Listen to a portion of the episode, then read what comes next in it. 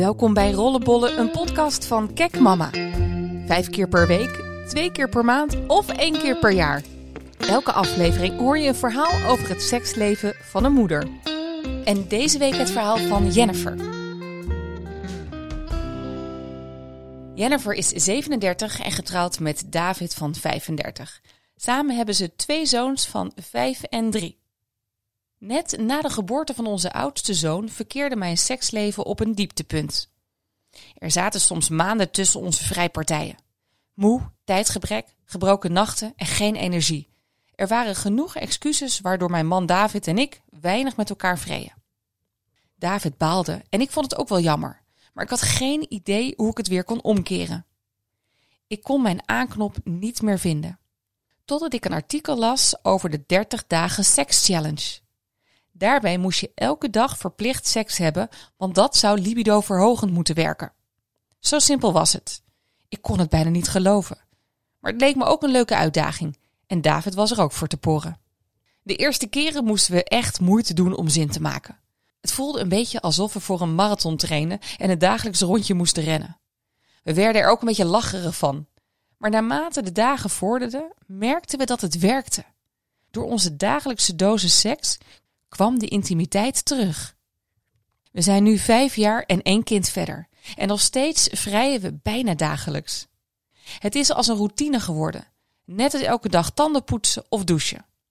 Heel soms, als we echt doodmoe zijn, oké, dan doen we dit niet. Maar daar proberen we niet al te snel aan toe te geven en meestal verzinnen we een andere oplossing. Bijvoorbeeld door een stiekem moment te pakken als de kinderen beneden een film kijken, of door het meteen om acht uur te doen als de jongens in bed liggen, het kan dan een snelle actie worden, maar soms, als we over de moeheid heen komen, kan het ook zomaar tot twee uur s'nachts duren. Een leuk bijverschijnsel van het dagelijks seks hebben is dat David en ik bijna nooit meer ruzie hebben. We hebben heel snel verkering gekregen en daardoor raakte ik binnen de kortste keren zwanger. Heel veel tijd om aan elkaar te wennen hadden we dus niet. In het begin leverde dat nog wel eens wat frictie op. Maar er is nu zoveel intimiteit tussen ons dat woordenwisselingen of irritaties bijna als vanzelf verdwijnen. Kijk, ik heb heus niet altijd gierende zin. Ik ben ook wel eens chagrijnig of ik heb mijn dag niet. Maar het gekke is, seks is dan juist het beste medicijn.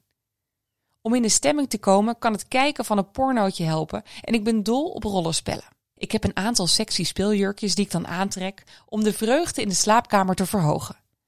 Zo heb ik een kerstvrouwenset, want David en ik zijn allebei dol op kerst. Een schoolmeisjestenu, een militair uniform en een scheidsrechterspak. David is ook gek op voetbal. En als hij dan een wedstrijd heeft gekeken, dan deel ik graag nog een kaart aan hem uit. En laatst was ik met mijn schoonzus op stap en hebben we allebei een pikant oktoberfestpakje gekocht in zo'n sekswinkel. Het was wel even een beetje een awkward moment, want het is best gezellig zo samen shoppen. Maar eigenlijk wil ik er ook niet aan denken hoe mijn schoonzus mijn broer gaat verleiden. Nou goed, eenmaal een leuk pakje aan ben ik eigenlijk vrijwel meteen in de mood. En bij David werkt het altijd goed om eerst wat handwerk te verrichten. Mocht het gewenste resultaat uitblijven, dan hebben we altijd nog poppers. Bij sekswinkels onder de toonbank zijn die namelijk te koop.